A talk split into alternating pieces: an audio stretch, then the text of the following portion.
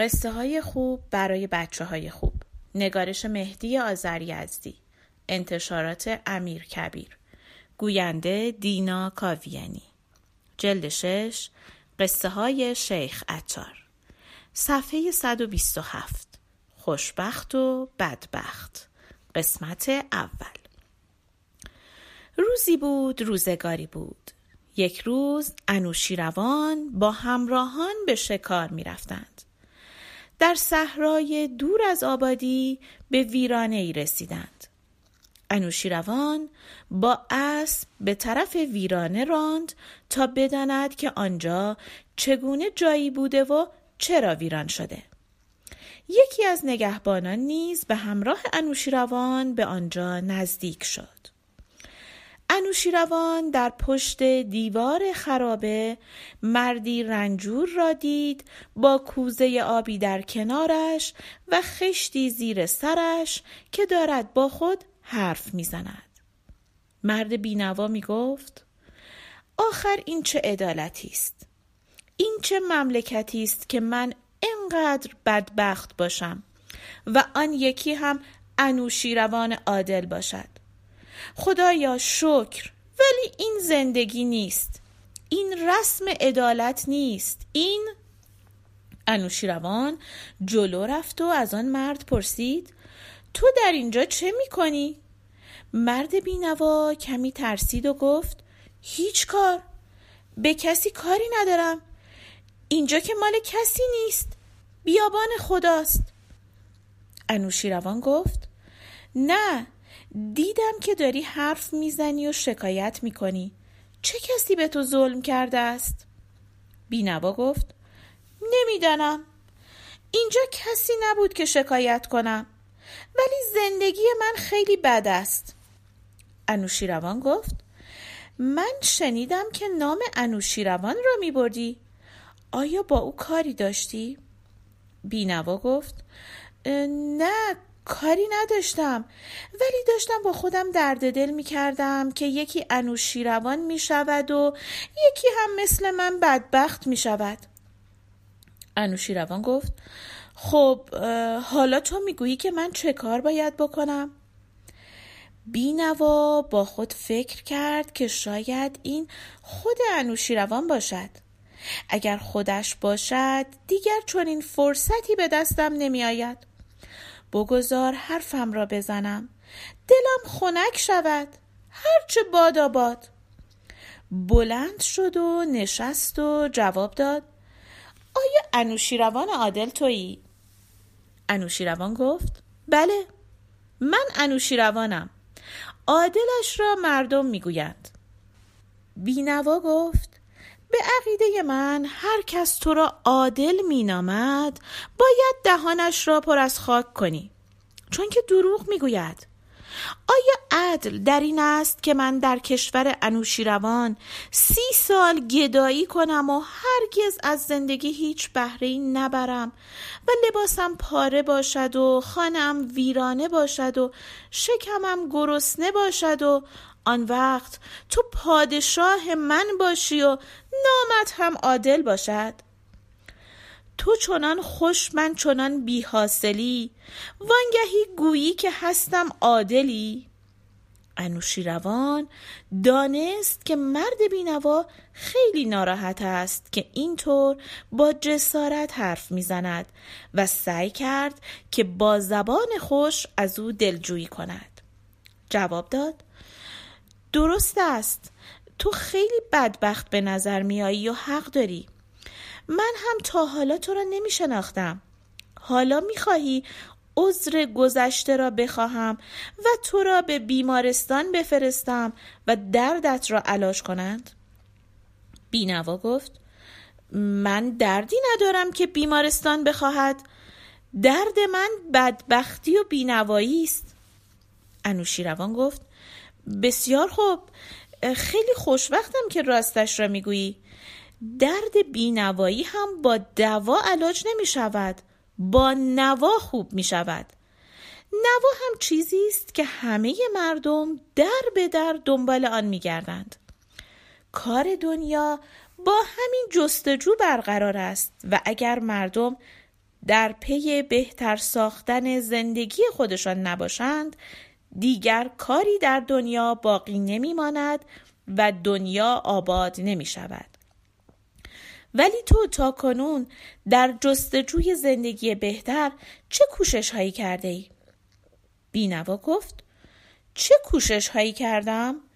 سی سال است تمام مملکت را زیر پا گذاشتم به هر دری می‌زنم همه درها به رویم بسته است چه کار می‌توانم بکنم بقیهش را باید از تو که انوشیروان عادل هستی بپرسند.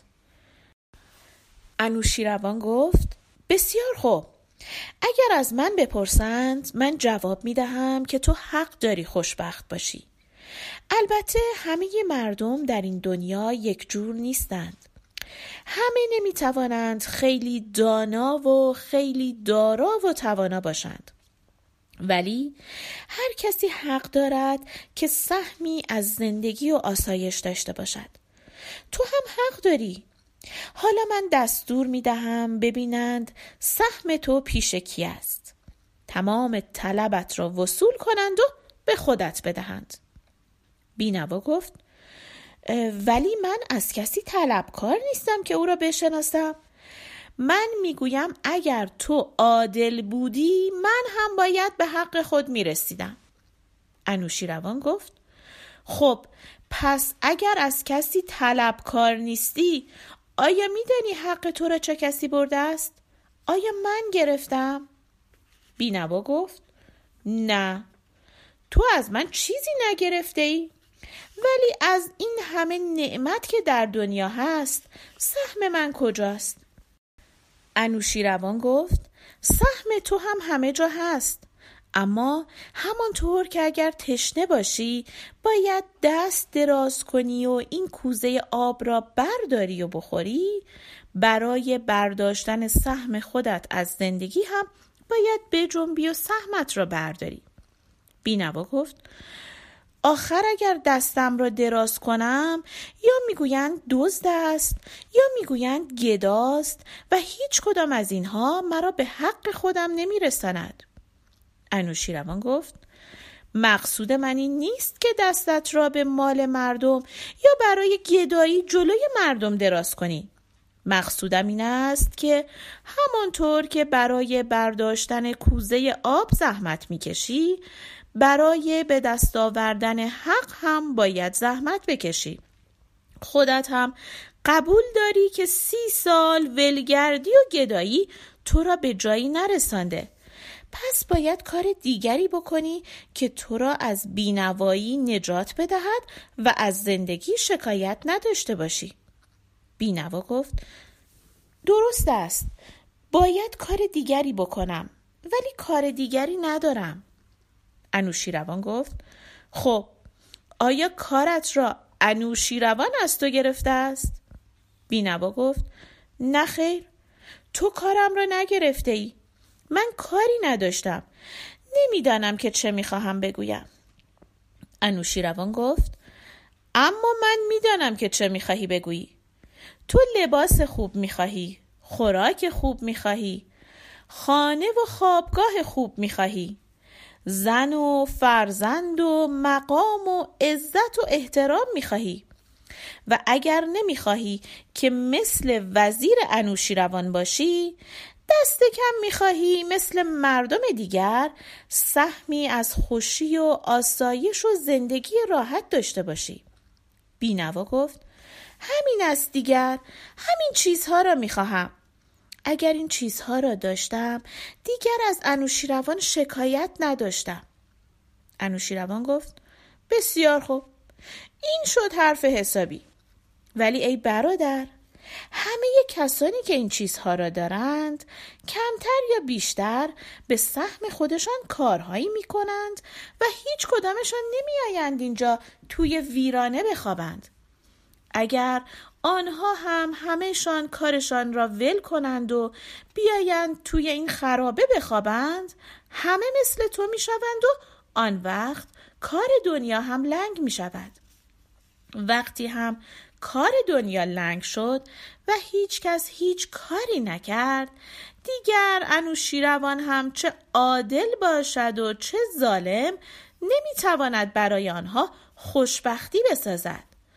چون وقتی هیچ کس کار نکند دیگر خوراکی نیست و لباسی نیست و خانه نیست و پولی در بسات نیست و انوشی روان هم نیست که از او شکایت کنی این را که قبول داری؟ بینوا گفت بله قبول دارم ولی آخر برای من کار نیست. هیچ کس به من کار نمی دهد و این است که من هم از همه کس بیزارم. انوشیروان گفت این یک حرفی است. تا حالا هم که ما به هم نرسیده بودیم. حالا هم که من تو را شناختم خودم به تو کار می دهم بهترین کارها و بالاترین مقامها و بهترین زندگی ها به شرط اینکه خودت هم بخواهی آیا تو حاضری فردا بیایی و به جای بوزرج و مهر حکیم وزیر من باشی و کارهایی را که او می کند تو بکنی و تمام نعمتها و عزت و احترام او را داشته باشی؟